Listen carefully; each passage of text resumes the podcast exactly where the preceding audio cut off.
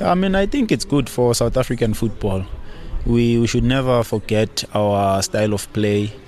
If you can look back in the times, ngesikhathi Dr. Khumalo, they were expressing themselves without the influence of international football, but focus eh, mainly in solely in their talents, which is something we are well known of. And they used to dominate teams. We won AFCONs.